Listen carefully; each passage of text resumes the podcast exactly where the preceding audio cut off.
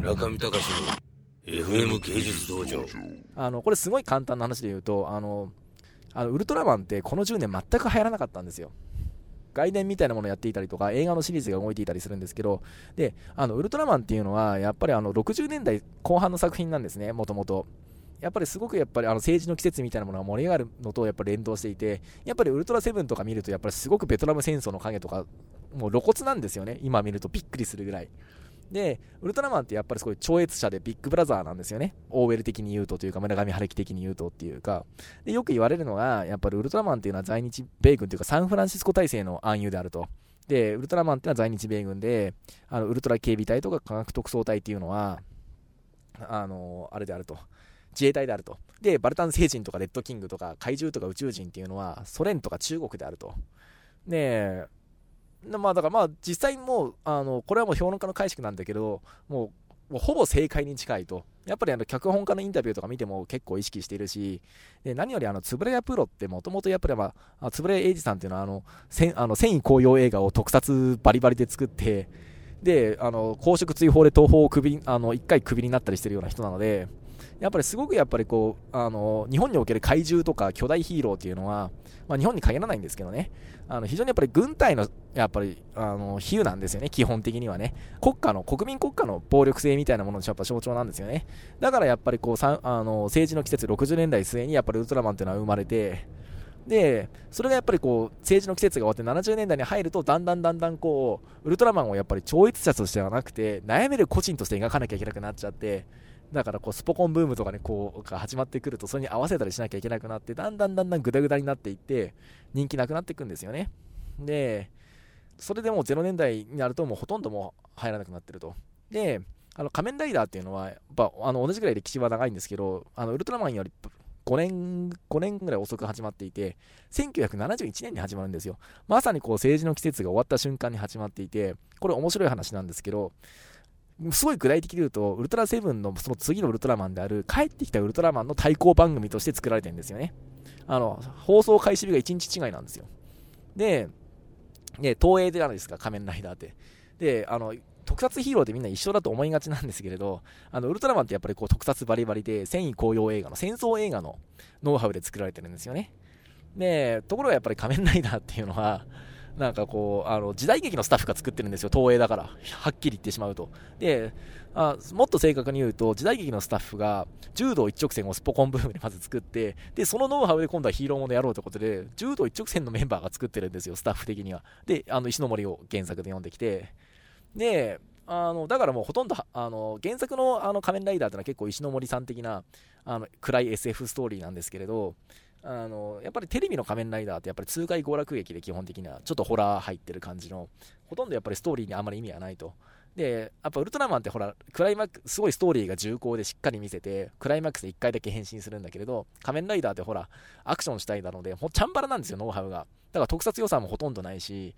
その代わりこうなんかあの2回変身するんですよね CM 前と後に。だからほとんどアクションしたいでストーリーってあまり意味がないと。でところがやっぱり、あの時代がこう変化していってあの95年以降アフター以降アフター以降の世界になっていくとやっぱりこうあの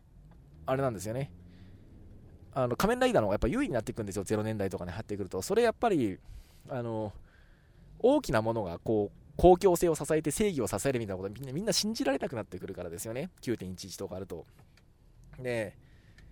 あのそうなってくると、ウルトラマンってやったらすごい政治的な存在なのに対して、仮面ライダーってすごい非政治的な存在なんですよね。で、そういった仮面ライダーの方が、やっぱりこう、アフターの世界にはどんどん適応していくんですよね。で、例えば95年とかっていうのは、一瞬ウルトラマンとか怪獣映画がすごい盛り上がった時代でもあって、まあ、それエヴァンゲリオンが盛り上がったのと一緒ですよ。つまりこう、大きなものは死にましたと。ビッグブラザーは死にましたっていうのが、やっぱりエヴァンゲリオンであり、やっぱり平成ガメラシリーズであり、やっぱウルトラマンティガとか平成ウルトラですよね。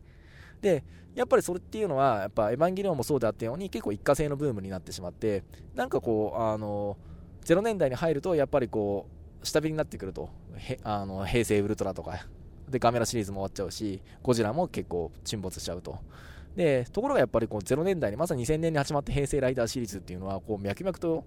大人気になっていくと。で、それなんでかっていうと、やっぱり、お